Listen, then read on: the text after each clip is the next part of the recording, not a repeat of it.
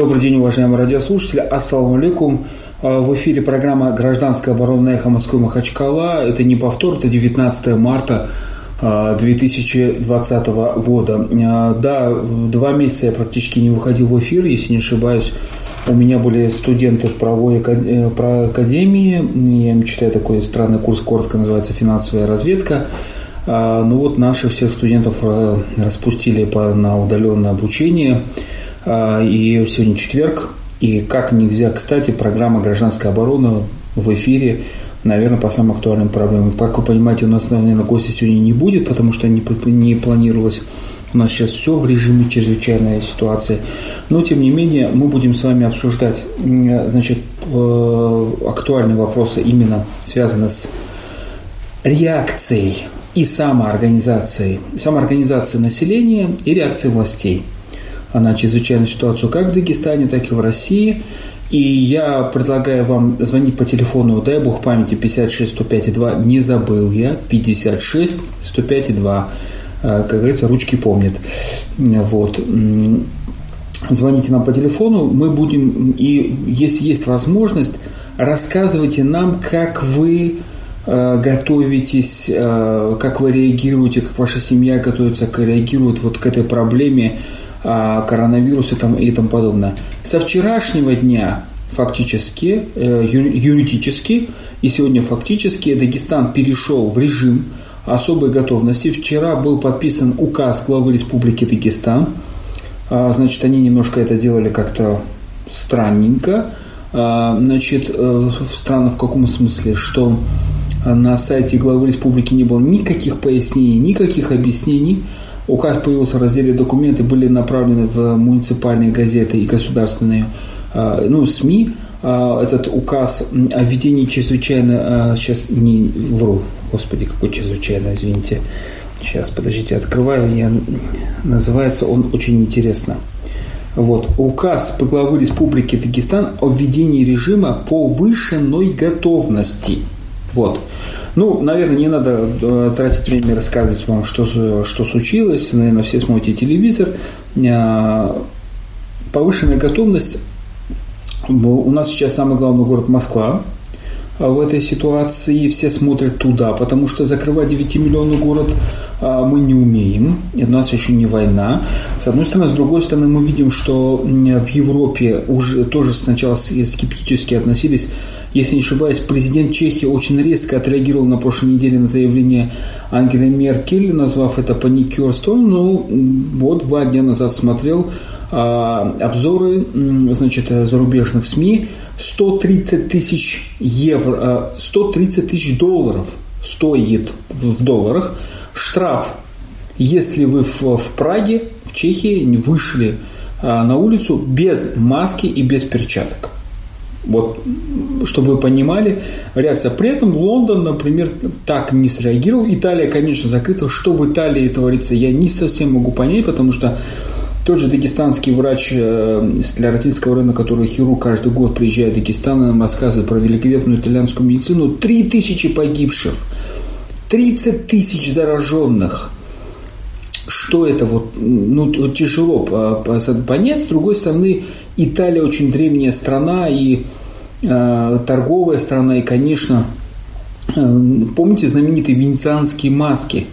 А, может быть, это другое было назначение, но тот же самый хиджаб у, значит, у народов не только арабов, подчеркиваю, не только арабов, появлялся не зря. У женщин, у мужчин а, какие-то а, атрибуты закрывания лица. Это последствия тех самых огромных эпидемий, которые уносили до 30% населения Европы и тому и тому подобное. США очень интересная реакция, 350 миллионов населения. Реакция, чем интересно, что когда у вас во главе страны э, популист, э, значит, и который, оказывается, умудрился там уволить целую группу аналитиков, эпидемиологов для этого, для экономии, который один день заявляет, что это все ерунда, а второй день ему вдруг объясняют, что это не совсем ерунда, и они просто стали считать, сколько это обходится. США сейчас только в экономику вкладывают около трех триллионов долларов, пол, пол триллиона уже вложили просто для того, чтобы обеспечить финансовый оборот, так как скорость операций по продаже сдел, э, всяких акций, не акций э, такая высокая, что не стало не хватать денег, появилось такое понятие, как эрозия ликвидности – и надо понимать, что если США стало переходить на карантин, а в каждом штате принимается отдельное решение, например, там праймерис у тех же демократов, два супер вторника вот сейчас был, а в трех штатах провели, а в других штатах отказались. Ну, там везде победил Джо Байден. А, значит, а, в очередь в Лос-Анджелесе за патронами. Вот это меня немножко так удивило. Сами продавцы патронов удивились, типа, зачем? Ну, человек, который видел какой-то кризис 92-93 года, утверждал, там в очереди стоял, что а, бедные люди начнут, вынуждены будут грабить и, и, и тому подобное. Реакция тех же американцев, когда они выстраиваются, как советуют эпидемиологи, на расстоянии не более, там, не ближе полтора метра друг от друга выстраиваются в километровую очередь, чтобы купить продукты, и при этом эти же магазины устанавливают часы для того, чтобы пожилые люди могли отдельно в эти часы, только в эти часы пожилые люди могут только они покупать продукты и тому подобное. При этом американское руководство заявляет, что с продуктами проблем нет. Европейское руководство всех стран заявляет, что проблем с продуктами нет. А, ну и российское заявляет. Ну, естественно, Китай и Япония. А, вы знаете, я как человек, который каждый день слушаю уже год, наверное, японское и китайское радио. Нет, я не настолько грамотный в языках. А Международное радио Китая работает с 1948 года на русском языке. А японское радио NHK World, это корпорация, а, значит, очень интересные тоже у них выпуски. Это просто иной взгляд даже на, после них по-другому смотришь даже на американские, на европейские СМИ. И вот э, они сейчас отчитываются, то есть не только китайские, но и японские СМИ отчитываются о том, что они уже преодолели частично пик коронавируса, возвращаются дети в школы, возвращаются, значит, э, более-менее к работе, но в каждом отдельном регионе принимается решение отдельно, каждым регионом отдельно – вот что меня удивляет, то что такая самостоятельность. Можно Китай определять, что это авторитарная, тоталитарная страна, на самом деле, ну, немножко не так. Кто, э, чтобы понимал, Китай очень огромный, чтобы он был очень централизован. И вот этот кризис очень сильно показал, как в разных регионах совсем по-другому. Допустим, в Синьцзянском округе, если не ошибаюсь, за 20 дней ни одного нового случая заражения вирусов. А каждый день, ну вот вчера, по-моему, отчитывали, или за 16 число 20 человек было заражено. В течение там, 5 дней не более 20, если не ошибаюсь. Э, все умершие – это вот как раз тот самый город, Хубей, который, э, к сожалению, стал эпицентром этой трагедии, значит, только там. И сейчас ВОЗ сказала, что эпицентр, вы все знаете, находится в Европе. Россия. Российская Федерация, нам надо, надо, конечно, учиться. Учиться у тех стран, которые прошли тот же самый Китай, который помогает Ирану, Ираку сейчас, и в Италию, кстати, я отправил на этой неделе целую экспедицию, которая помогает людям э, по странам, целым системам преодолеть это, э, этот пик, нам надо учиться пониманию. То есть это очень трудно понять, когда ты не видишь ни взрывов, ни хлопков, ни огня, ты ничего не видишь, э, ну вдруг люди начинают умирать. Это надо понять, что такое эпидемия. Вот говорят, приводят в 2015 году знаменитый Билл Гейтс, основатель Microsoft, на своей лекции на 2015 году он рассказывал, что проблема для нас это вирусы проблема вирусы.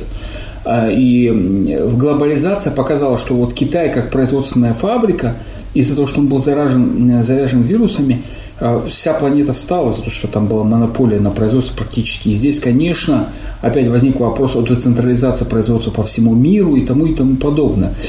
Глобализация есть свои плюсы, есть свои минусы. И в той же самой Европе конечно, позакрывали границы не просто за границы от государства от государства, но позакрывали границы города от одной территории, от другой и тому подобное. Э, вы знаете, есть в Испании такое развлечение, если не ошибаюсь, с быками, когда э, группа молодых людей выходит, значит, э, стоят друг от друга где-то на расстоянии метра, полтора, и выпускает быка в поле. И вот они стоят, значит, на стадионе, сжавшись, если кто-то шелохнется, то бык начнет с ним бодаться, вот начнется паника и тому подобное. А бык носится между ними, и он ищет, что кто бы кто шелохнулся. А никто не шелохнется, и он поэтому с ними не вступает в контакт. Вот то же самое сейчас история с карантином и вирусом. Но не все в Москве понимают, вернее, понимают, а уже вопрос стоит о цене. Сколько стоит карантин в Москве? Что значит остановить метро? В Лондоне с сегодняшнего дня, по-моему, или завтрашнего, вчерашнего дня начали останавливать метро, останавливать значит, машины и тому подобное.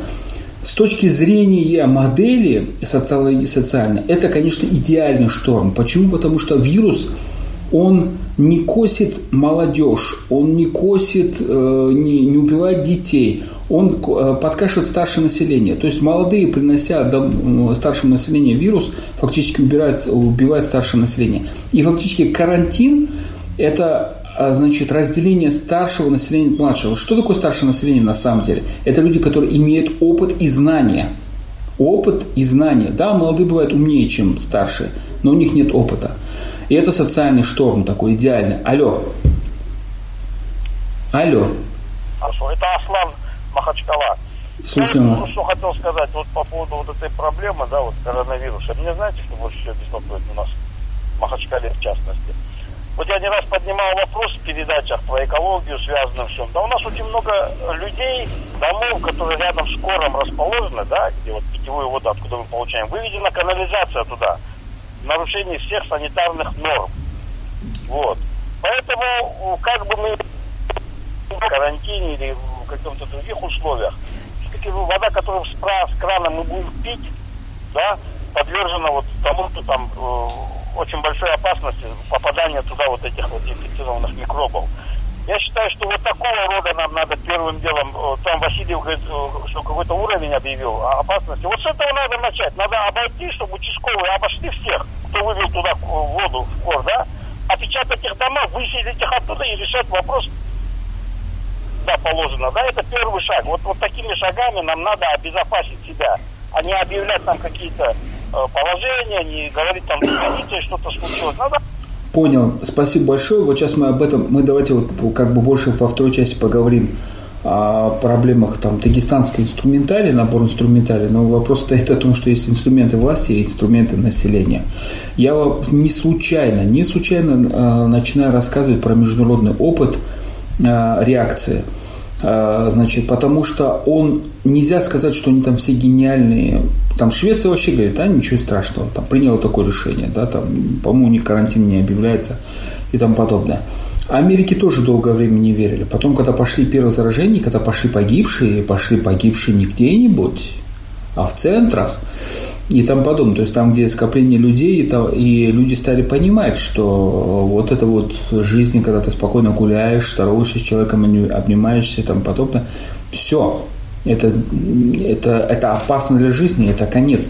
И э, возьмите ту же самую Америку. Э, проблема в том, что такие эпидемии выявляет самые острые проблемы организации социального общества. В Америке две партии, демократы и республиканцы. Демократы фактически эм, социалисты, но Берни Сандерс яркий представитель, который кричит, что должно быть бесплатная медицина и бесплатное образование. Вот бесплатная медицина сейчас острым краем стала, потому что люди не могут заплатить за тесты, не могут заплатить за тесты, потому что у них устроена так социальная жизнь.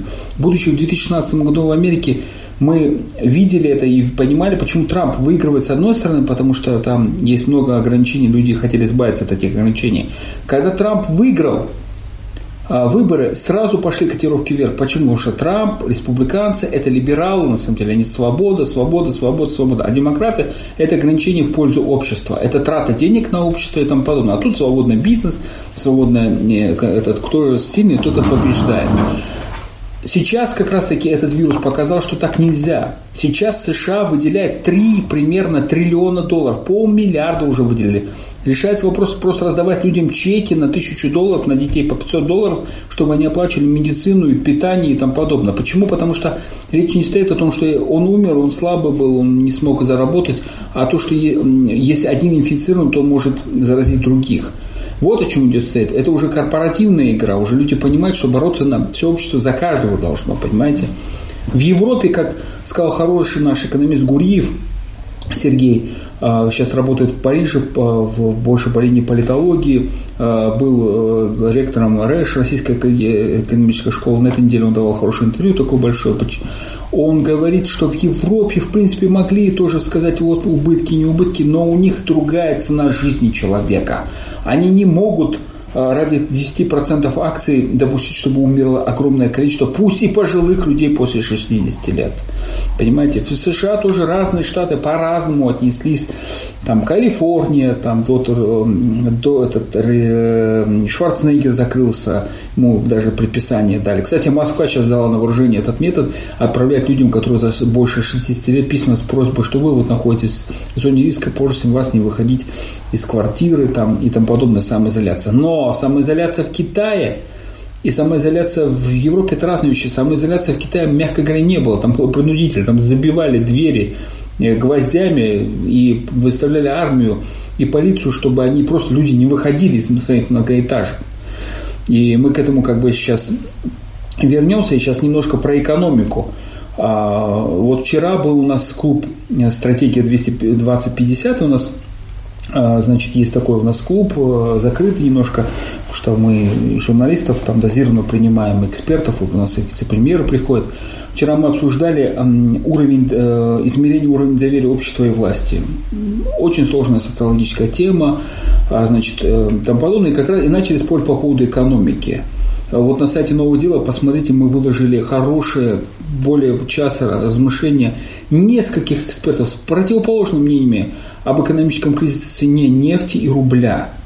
И они, самые пессимистические прогнозы утверждают, что все-таки, как мы не ругали власть, 10% потолок инфляции за год.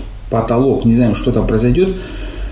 Конечно, мы там постарались ОПЕК, ОПЕК на нас поругал, обиделся, и мы там, у нас какая-то пошла война, но эту же войну видели уже в 80-х годах. Этот цикл ожидали. Люди, которые знали, эксперты, ожидали, что еще 5-6 лет назад мы видели, что в принципе там это будет повторение а, конца 80-х годов, когда мы там Афганистан, не Афганистан, и арабы начали спускать цену на нефть, просто э, таргетировали ее там.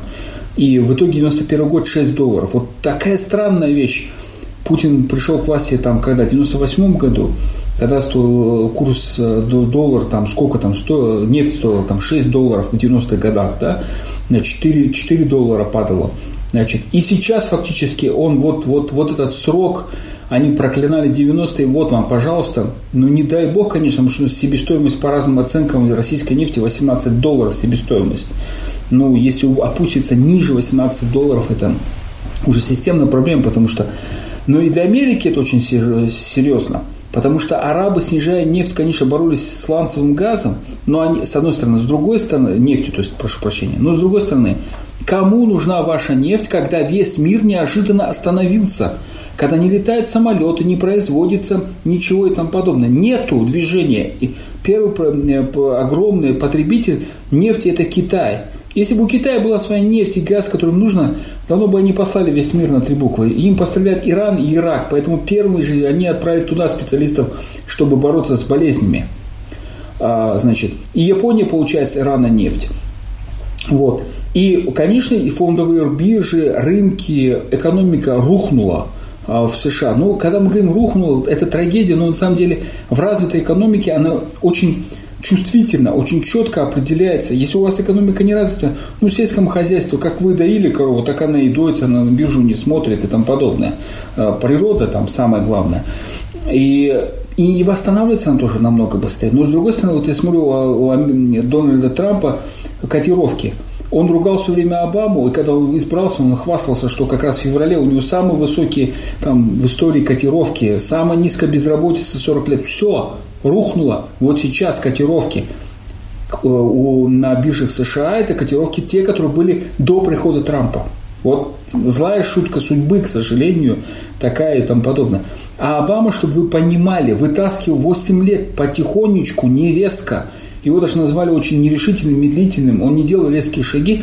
Потихонечку 8 лет вытаскивал страну, которая с 90-х годов вела войну то в Ираке, то в Афганистане. Два Буша, отец и сын и тому подобное, если вы, если вы не помните. Вот. Клинтон, демократ, тоже там э, война и тому подобное. А, реакция. Реакция населения очень важна. Как люди в разных обществах, насколько она демократичная, как себя посмотреть, что такое демократия. Демократия, вот э, Шурман на «Эхо Москвы» рассказывает, что вообще демократ, первые демократы – это были люди-популисты, которые выступали против власти, потому их Платон ненавидел, Платон был представителем э, власти, которых свергали популисты, вот этого класса более старшего, да, и Платон ненавидел демократию на самом деле. А, значит, Демократия – это самоограничение, по сути. Люди принимают решения и осознают. Есть вещи, которые нельзя люди, людям объяснить. Вот когда пишут везде «самоизоляция», людей. Невозможно, вот столько полиции не соберете. В одном из американских городов полиция обратилась к преступности с просьбой во время э, карантина не совершать преступлений, если это, конечно, возможно, господа, там подобное. Да? Сама полиция, ну, защитные, защитные маски, не маски. Вот представьте себе, что весь мир, ну, есть какое-то ежедневное потребление масок бац, и нету этих масок, потому что резкий скачок необходимость требований, даже материалов таких нету. Я видел, как китайцы отчитывались, Э, немножко цифры какие-то странные. У китайцы стали объявлять, что они миллион масок в день готовить. А, нет, 100 тысяч масок в день, что ли, стали изготавливать. Японцы объявили, что они в неделю стали изготавливать миллион масок. Вот сейчас читал об одной японке, которая на свои сбережения купила материалы а, сохраненные, значит, и 600 масок сама лично изготовила. А, значит, да? Но это самоорганизация. И посмотрите, э, как ведут в разных странах э, мира по-разному, там, э, та же там Австрия, когда молодежь, которая знает, что они не, могут быть только носителями, но не болеют, они приходят в дома, оставляют записки, говорят, что мы можем вам помочь доставкой еды и там подобное. Этот вирус еще поднял другую тяжеленную проблему, она усилила, это технологии. Какое отношение имеет технология? Я стал вот до звонка нашего радиослушателя, говорил о каком-то фантастическом сценарии. Это уже не фантастика. Наш э, писатель, иммигрант Азик Азимов, из российский известный писатель, он рисовал такие модели, что люди вынуждены из-за каких-то болезней были уйти в пещеры, жить в пещеры и тому и тому подобное. И он выстраивал эту фантастическую модель. Фактически речь тоже здесь такая, когда люди теряют между собой связь, люди друг друга уже не видят. Нельзя увидеть прийти к домой к матери, к бабушке, потому что ты боишься их заразить, чтобы они не погибли от этого и тому подобное, потому что нет медицинских лекарств. Это мой помню. Та же Америка, Демократы, которые боролись за бесплатное медицинское образование, сейчас указывают республиканцы, вот мы вам это говорили, а сейчас просто приходится вводить армию, флот в Нью-Йорк прибывает американский э, специальный корабль санитарный. Я уж грешным делом подумал, э, позавчера, если не ошибаюсь, Владимир Владимирович Путин был в Севастополе. Э, кто знает хорошо историю, ну я крымский, я чуть-чуть знаю. Когда говорили Крым наш, я говорил Крым мой. В Севастополе есть внутри знаменитый корабль в 90-х годах, кто помнит, этот корабль мы везде показывали, что мы отправляли его в Африку. Это огромный санитарный корабль. Он сейчас в Севастополе, там, знаменитой этой бухте на, на приколе. Я думал, ну, если его еще восстановят, ну, это вообще вот, ну, и нефть, и этот корабль, и сериал «Чернобыль», про который слова даже одинаковые, понимаете, 90 как в 90-х годах. Э, это все очень похоже, и, в принципе, мы, люди, которые помним, но ну, я там молодой совсем был, и старшее поколение наших э, радиослушателей, я надеюсь, они нам позвонят, поделятся опытом, как все происходило. Ну, конечно, опыт 90-х годов – 98 года э, кризиса, 2008 года, это совсем разные опыты. Но и врага тогда такого не было. Я даже вспоминаю, что меня удивление вызвало, когда Первая Чеченская война, Дагестан, несмотря на то, что никакой экономики нету, заработка нет, ничего нет, мы принимали беженцев. Я всегда думал, как старшее поколение, своих надо было детей растить, здесь помочь беженцам. Здесь внутренние конфликты, политика, дедовщина, это все было, все опять, э, ну, слава богу, не война, но как тогда люди справлялись? А тут раз изменение Конституции. Но в один в один в 96 году э, председатель Госсовета попросил обнулить фактически ему сроки, там шел вопрос. Тогда Мухугин Батович выступил резко против, люди вышли Тогда не на эту площадь, они пошли в Аварский театр, был там, было совещание, было решение Конституционного суда, но к тому моменту к, э, Магомед Али Магомедович и Мухугин Батович уже примирились, помирились, и они наоборот приняли закон точно как сейчас – позволяющий Конституционному суду Республики Дагестан сказать, что да, можно обнулить сроки членам Госсовета и, соответственно, председателю Госсовета заново переизбраться. Ровно через два года, в 1998 году, Магомед Али опять выполняет такой же э, фокус, в 1998 году отправляет в отставку Черномырдина. Вот в новом деле мы давали в прошлом номере даже заголовки с 98 года, где Черномырдин, когда его сняли, он сказал, Ельцин будет править сто лет. Но тогда Ельцин остановил Конституционный суд. В этом году как-то, ну, не очень. Так, да. А, какой-то, я не знаю, как у младшего поколения, которое, ну, вы, там, люди 20-25 лет, как вы это воспринимаете, у нас проблемы с исторической памятью.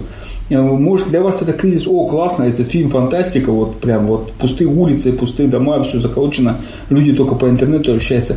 Для нас это немножко людей за 40, может быть, как-то по-другому. Вторая часть программы «Гражданская оборона» «Эхо Москвы» Махачкала 19 марта 2020 года э, в первый день особого режима готовности в Республике Дагестан согласно указу главы Республики Дагестан от 18 марта. Э, режим готовности в связи с э, возможной угрозой распространения нового, говорят, коронавируса, потому что, напоминаю, это просто разновидность коронавируса. Теперь про Дагестан. Опыт опытом, но у нас сейчас есть другая ситуация. Генералы, говорят, всегда готовятся к прошедшим войнам, а ситуация у нас другая. Технологии другие, отношения совсем э, другое. А, но есть с чем пока сравнить. У нас пока самый большой город Москва готовится, в принципе, и думаю, это карантин, не карантин, во сколько это обходится. Мы, в принципе, можем сравнить. Вот смотрите, что меня немножко удивило – Указ главы Республики Дагестан введение режима, режима в повышенной готовности. Есть понятие, э, когда власти ради интересов общества ограничивают права человека. И это должно быть обосновано, а, соразмерно и не безвременно должно быть, а на определенный период. На определенный период. А, например, Указ э, мэра Москвы о введении такого режима повышенного, он, по-моему, изменялся три раза. Особенно в той части, в каком раз, э, количестве людей могут люди там проводить мероприятия, много, больше и там потом. В итоге остановились, что до 50 какие-то мероприятия в одном месте собираются, ну, там какой-то банкетный зал и там подобное. Вот. И кстати, депутатов Московской Думы 45. Да, вот, наверное, в том числе из-за этого, да. Но есть какие-то э, дополнительные нормативные межведомственные акты, которые фигурируют, эта цифра 50, там, в том числе, когда дается э, оценка экспертизы зданий, сооружений и тому подобное, что такое массовое пребывание людей одновременно и тому подобное. Вот. В Москве есть, в дагестанском указе нету, тут просто написано, значит, сейчас а, где это, значит, э, ввести на территории Республики Дагестан с 19 марта режим повышенной готовности функционирования органов управления сил, запретить с 19 марта 2020 года до особого распоряжения проведения на территории Республики Дагестан массовых мероприятий в том числе деловых, спортивных, зрелищных, культурных и развлекательных, в том числе, то есть всех, но эти в том числе. Это значит, стоит сейчас вопрос о том, что э, праздник Навруз, вот мне звонил очень близкий наш друг семьи, который каждый год устраивает, все его, в принципе, знают, Амутин Михайлович Амутинов, который каждый год устраивает праздник э, Навруз для... Даже без приглашения люди знают об этом. И не только он ставит, другие люди в селах, в районах, особенно Южный Дагестан, это для них важный тысячелетний праздник. Никто там сейчас стоит вопрос, как его организовывать и что. Но хорошо с этим праздником, но каждый пятницу все мусульмане обязаны ходить на джума намаз. Я думаю, что муфтият сейчас разъяснит эту ситуацию. До этого они э, выдали соответствующие разъяснения. Я думаю, что э, верующая мусульманского ума должна следовать этим разъяснениям, как вести в этой ситуации. Но когда готовился этот указ главы Республики Дагестан, возникал вопрос, как они принимали решения, с кем они советовались, почему. Значит, ну, мне сказали, два дня думали, вести эту 50 дней, не, не вести эти 50 дней, написать, не написать. Исходя из того, что у нас сессия Народного собрания, депутаты 90 дней, назначена на 26 число. Кстати, да, вот из-за того, что вводится карантин, причем безвременный, то есть если в Москве до 10 апреля карантин вводит, ну не карантин, а режим готовности, сейчас, правда, думают насчет карантина, а, значит, остановить, не остановить метро, значит, режим готовности, но до 10 апреля. То есть для чего устанавливаются сроки? Для того, чтобы избежать панику. Паники. Паника – это режим неопределенности. Для чего вводят, допустим, армию, Росгвардию, таких силовые организации в случае чрезвычайной ситуации? Потому что внутри них работает устав, жесткая дисциплина, то есть они создают порядок, а порядок – это определенность. Нельзя создавать указами неопределенность. Поэтому очень странно, как э, сформулировано это юридически, не знаю, как по... мне говорили, что с прокуратурой советовались, но я не понимаю. Э, значит, почему во все, вот, по всей стране там фигурирует 10, 10 апреля, почему у нас без, безвременно? Для чего безвременно? Почему? Ну, понятно, что во время массовых акции, ну, там политика, там нельзя проводить митинги, демонстрации. Ну, кто тут собирается митинги, демонстрации проводить? Это же как надо вывести из себя людей, чтобы они, не испугавшись э, смертельного вируса, если даже не для себя, то для своих близких, вышли и там провели какую-то акцию. Конечно, здесь имеет огромное значение культура. То есть мы уже, как бы вот, э, давайте так, общество есть и власть. Что делает власть? Власть, в принципе, для Республики Дагестан, она находится в вертикали. Каждое свое действие оно сообразует, с Москвой согласует. В Москве очень сложилась странная ситуация. С одной стороны, мэр Собянин, как глава столицы и глава региона, создал свой оперативный штаб, очень все серьезно. С другой стороны, президент Российской Федерации создал э, значит, э, штаб, не штаб, а группу по борьбе с коронавирусом на уровне Госсовета, который возглавляет входящий в Госсовет мэр Собянин. С третьей стороны, э, значит, председатель правительства Российской Федерации Михаил Мишустин создал тоже группу а, совещание на совещание, совещанием погоняем. Ну, вот простой народ может так среагировать. Э, везде вопрос стоит координация, координация, координация. Слушайте, сколько можно координироваться? Извините такое. Но это большая проблема, когда на самом деле вы выходите из другой обычной условий жизни. Потому что тут вопрос даже не просто закрыть людей, тут вопрос экономика. И экономика обеспечивает людей элементарным продуктом питания, жильем, безопасностью и, главное, медициной. И тут у нас мы очень сильно, на мой взгляд, очень похожи сильно с американцами. Мы можем, конечно, похвастаться, что в отличие от американцев у нас намного лучше медицина. Для простых людей стандартно можно в поликлинику прийти, осмотреться и тому подобное. В Америке ужас с этим.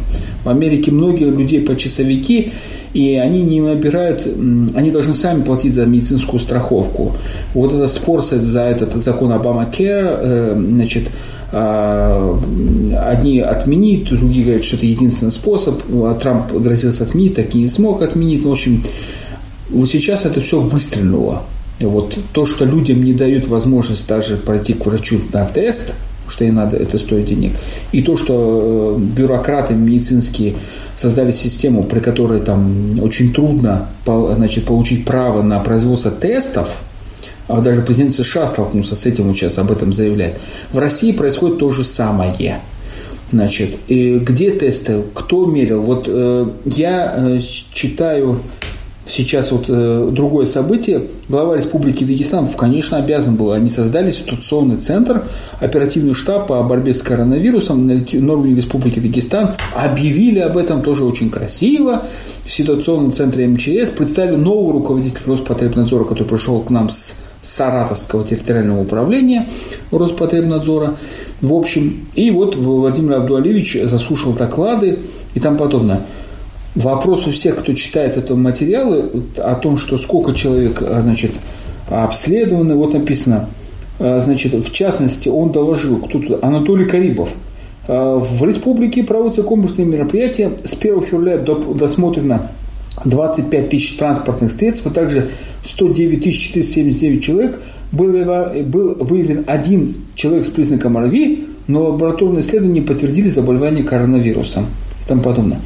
Но я не знаю, в такое время из 100 тысяч только один СОРВИ, ну мы, наверное, очень крепкая нация, да, допустим, учитывая, что э, у нас в России, насколько я пом- понял, пока э, проводят в массовом режиме тесты только в Новосибирске. И чуть ли не с Москвы отправляют туда тесты. Что они там проверяют, как проверяют, э, там как бы непонятно. Да? И здесь реакция властей, э, их доклады, на мой взгляд, ну, не совсем э, они, у них такая проблема. С одной стороны, они не должны посеять панику, они должны дать уверенность населению, они должны доложить, что продуктов хватает, медицинских инструментов хватает, у нас все хватает и все в порядке. Почему? Потому что паника страшнее, паника убивает даже ту часть, которая здоровая, там, население и тому подобное. А с другой стороны, есть вещи, которые вот э, действительно критичны, но трудно о них сообщать. И как принимать меры. Вот, например, я смотрю про оперативный штаб. Я указ о создании оперативного штаба не вижу. Вот сейчас, может быть, э, я найду этот указ здесь отдельно в документах. А, значит, значит, нету. Оперативного штаба нету указа о создании. А, например, кто может должен входить туда? МВД, Потому что МВД должно обеспечивать выполнение решения. А у МВД есть специальные защитные средства? Проблема. А вчера вот новое дело мы разместили решение Верховного суда Российской Федерации и Совета судей об ограничении работы судей, судов Российской Федерации. А буквально вот сегодня по одному делу столкнулся, завтра у меня должен был быть процесс в Верховном суде. А, мне предложили по телефону без моего участия, естественно, я отказался. Ну, как значит, надо же, чтобы стороны слушали друг друга. Ну, тогда сказали, ждите после 10 апреля только будет. То есть, все смещено на 10 апреля. А, университеты, школы не, отправ... не закрываются на карантин, они отправляются на продолжительные каникулы, там, на три недели значит, завтрашний, э, завтра последний рабочий день у школ, да, хотя в Чеченской республике, насколько я понимаю, с 17 числа отправляются, да, на, на, этот, на каникулы, уже отправлены фактически. То есть каждый субъект принимает решение по-разному. Но это поведение власти, коллеги, друзья. А вот как само общество себя ведет? Проблема, вот у нас называется программа «Гражданская оборона», что власть все на самом деле не регулирует и не может э, зарегулировать. Даже в таком жестком э, государстве, как Китай, население э, критиковало власть, открыто выступало и тому подобное, особенно когда умер этот бедный доктор, который первый заявлял угрозу эпидемии и тому подобное. Я видел эту реакцию, видео, естественно, разошло, раз, разошлось по всему миру, в сетях и тому подобное. Как население должно реагировать? Накручивать друг друга, что они должны делать? Они как должны исходить из опыта, информации и тому подобное? Например, э, наш журналист э, Андрей Львович, мы его называем, а Меломедов, известный дагестанский журналист, рассказал, как э, сосед его привел в магазин целую семью и сказал, слушайте, я при Ельцине, напомню, что он сказал, ляжет на рельсы, если поднимется там рубль, доллар поднимется, доллар поднялся, не лег на рельсы. Путин сказал, что не будет избираться, Конституцию обнулили. Э, естественно, кто поверит э, после того, что Путин говорит, что не надо запасаться продуктами. Вот. Это его позиция э, этого человека. А с другой стороны, я вчера разговаривал с человеком, который ну, эту самую гречку, макароны у них фирма там фасует. Он уставший, бедный, приехал, там с, этот, на чай сидели, разговаривали. Он говорит, слушай, проблема, что продукты есть. Проблема в том, что что мы будем делать потом.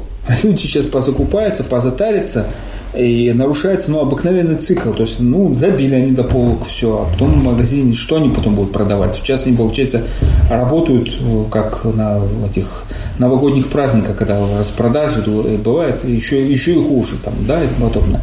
Но с другой стороны, а как поступать населению? Какая информация? Вот читаешь э, вот этот документ, да, допустим, А где рекомендации? Вот говорят, люди, не запасайтесь, слушайте, ну выступите, тот же самый МЧС, сколько раз был вопрос и загрязнением, что вы не сообщаете людям информацию достаточно. А, ну выступите объясните, что в среднем в сутки человеку нужно вот столько-то. Ну вот поставьте, не знаю, человек, который в МВД занимается там э, продуктами и тому подобное, у них есть понятие сухой паек, сколько человеку нужно в день. Это очень серьезная проблема, когда у вас рубль обвалился – государство-то выдержит эту экономику, мы-то откатаем чуть-чуть обратно. А, значит, но а, надо понимать людям, у которых все на грани. Я не знаю, как там ну, средний, э, значит, средний класс 17 тысяч должен выживать в месяц, как считает Владимир Владимирович. Но в Дагестане люди немножко по-другому, у них другая, другая экономика. Есть села, в которых денег практически нет, они все делают под пиши. Вот просто в долг. Понимаете? Как они должны покупать продукт, потому что денег там не бывает. В этой связи очень интересный нам подарок в, в кавычках в, в цифрах дали на прошлой неделе было совещание Владимира Абдуловича, не знаю, что ему дали за экономиста, вот Гажимед Гусейнов, вице-премьер по финансам, ну вот, ну что это было, когда там рассказывают, что в Дагестане в обороте, подчеркивают, мне, мне поправляют, ну типа это в обороте, 542 миллиарда за 2019 год наличных денег, и Владимир Абдулович говорит, что это вызывает обеспокоенность. Слушайте, я преподаю финансовую разведку, противодействие легализации коррупции, денежности. Я учу что вот это зло, не зло, конечно, безналичные деньги это хорошо, когда мы контролируем, знаем, куда они идут, что идут и тому подобное. Это великолепно. Вот посмотрите-ка ситуационный центр, который представили Мишустину и Путину, когда там даже человек покупает, в корзине у него штрих-код, он знает, сколько продуктов, и они видят, в каком регионе. Но это фантастика. На самом деле, как это работает, надо еще проверить. В одной организации, говорит, закупили по требованию эти датчики тепла, которые колбут, так эти датчики сегодня показывают одну и ту же температуру, 30 градусов, 20-30 градусов, ну это что? Так вот, нужно разъяснять населению вот сейчас. Приходите на Эхо Москвы Махачкала. Мы представим вам, вот МЧС, врачи, представим вам возможность. Объясняйте людям, что им нужно в день, минимум, максимум и тому подобное. Это раз. Второе. Вот есть указ о самоизоляции людей. А завтра поднимет, не дай бог, появится указ о тотальной самоизоляции. Всем запретят выходить. Не только тем, которые были там в, Исп... в Испании, там в Италии. Ну, в принципе, тем, которые были в Москве. Речь стоит, стоит что в Москве же сейчас тоже а, фактически не эпидемия, но вот есть люди, которые э, инфицированы и тому подобное. Что тогда делать людям? Как вы себе представляете самоизоляцию? Сколько полицейских надо обеспечить, чтобы они не выходили? Какие штрафы, какие угрозы, тем более дагестанцам, да, вот которые вот месяц назад был скандал, без номеров поехали на свадьбу, не на свадьбу поехали там другой район там, и тому подобное. Что вы будете делать с толпой, которая э, в Дербенте там напали на этого директора музея бедного Чесно, Чеснокова, которого там стали, что ему только не кричали, в итоге, в итоге МВД определило, что это ну, административно мелкое хулиганство, господа, ну-ну толкали полицейских, мелкое хулиганство. Здесь что будет? И как население должно само реагировать? Конечно, важную роль играет здесь общественные, религиозные авторитеты. И, конечно, важную роль играет отношение к власти. Вот то, что мы вчера обсуждали на клубе, какой уровень доверия к власти? Какой должен быть уровень доверия к власти? И люди должны... Вот здесь, кстати, Владимира Абдуалевича есть очень хорошая черта. К нему много очень претензий, но у него есть хорошая черта раз говорить интересные, правильные вещи. Главное, чтобы мы подсовывали нормальную информацию, а не ту про 572 миллиарда, когда у вас 720 миллиардов валовый региональный продукт, ну, ребята, это сильно, конечно, очень сильно. Еще вызывает обеспокоенность, люди тут, тут бизнесмены, предприниматели столько всего в новое дело, там, редактору направили с возмущением. Тут эксперты стали, подняли войс, сказали, что у нас 5% только налички от ВРП значит, э, не от ВРП, там, а от э, без налички, без нала и тому подобное. Вот. У людей просто денег нет, мы в квартиры покупаем, обмен кирпичи, машины и тому подобное. А тут раз и кризис. А в кризис как мы должны себя вести? Вот своих студентов я э, этот, учу вначале. Значит, у нас зачет, и я, в принципе, очень слишком добрый преподаватель, и говорю, ну, значит так, на занятиях вы должны мне ответить на кодовый вопрос. Придет комиссия – Значит, а, кодовый вопрос заключается в следующем. Вы представьте, гражданская война, а, батька Махно, тот самый знаменитый, который был награжден орденом Ленина, да, ну, никакой промышленности, никакой продукции нет, но люди живут, ну, люди что-то производят, хлеб и тому подобное. Батька Махно контролировал весь юг Украины, в том числе Крым. И ему надо было, как в том числе, экономику рулить, там, деньги, не деньги. И вот такая есть легенда, не знаю, по-моему, я видел это как документальный фильм, о том, что они стали выпускать банкноты. На этих банкнотах была такая фраза – обеспечена головой лица, отказавшего ее принятию. Вот на банкноте было написано. Вот я студенту говорю, не повторите эту фразу, зачет не поставлю. Задача была просто поддержать оборот. Когда у вас нет денег, просто нет денег у населения, вы оборот не можете поддержать. А речь-то идет уже не просто о том, что продукты купить, как раньше стоял вопрос, продукты бензин там или солярку, тем более, когда сейчас будут подниматься. У нас же страна очень уникальная. Значит, а речь идет о том, что люди смогли купить маски, перчатки, дезинфицирующие средства, мыло, туалетную бумагу. И не дай бог, как вчера там воды, чтобы не отключали в Махачкале, в некоторых районах было и тому подобное. И, конечно, я согласен с нашим радиослушателем, который позвонил, говорит, вот, надо смотреть вот эти дома и тому подобное. Да, надо теперь принимать более серьезные решения. Но какими способами, каким юридическим инструментарием? Одному дом перекрыли, а второму нет. Ну, давайте посмотрим, кто на канале Октябрьская революция дом построил, депутаты, чиновники и тому подобное. Давайте разбираться, давайте все сносить, убирать, рассматривать, куда, кому, где канализация. Озеро Гюль, которое прогремело сейчас на, по всем федеральным каналам, спасибо гражданским активистам, спасибо городу наш. Летом это будет ядовитое облако, которое может убить всю весь город. Надо отдать должное, кстати, вот эксперту в области воды, у нас тоже был и технологии, Штанчаев Магомед, один из первых обратил внимание на странный цвет рыбы, еще до, до вот этого большого скандала выброса рыбы а, мы обсуждали с ним, значит, он мне присылал это видео, посмотри, а, у него можно, по-моему, найти даже на, то ли в сторис, как это в Инстаграме, когда он обратил фенольный такой цвет, он объяснял, что это отравляющие вещества, скорее всего. Значит, так вот, Сейчас надо решать вопрос, сейчас и немедленно. То есть есть вещи, которые раньше мы там экономика построим, детский сад, а может не построим, построим коллектор, а может не построим. Тут сейчас стоит вопрос о жизни и смерти.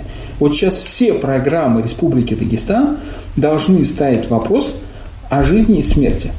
Конечно, очень весело наблюдать, когда Гаджимагомед Гусейн, вице-премьер и министр экономики, проводит заседание комиссии по э, этим резидентам, коммерческим проектам в, по развитию города Каспийск. И в пяти проектах, в два проекта это не производство, а просто элементарная застройка. В одном проекте это застройка парт-отеля, где учредителем фирмы значится сын мэра, и где по этому земельному участку в прошлом году население Каспийска вышло на улицы, господа, ребята, я все понимаю, бизнес, деньги и тому подобное, не тот случай.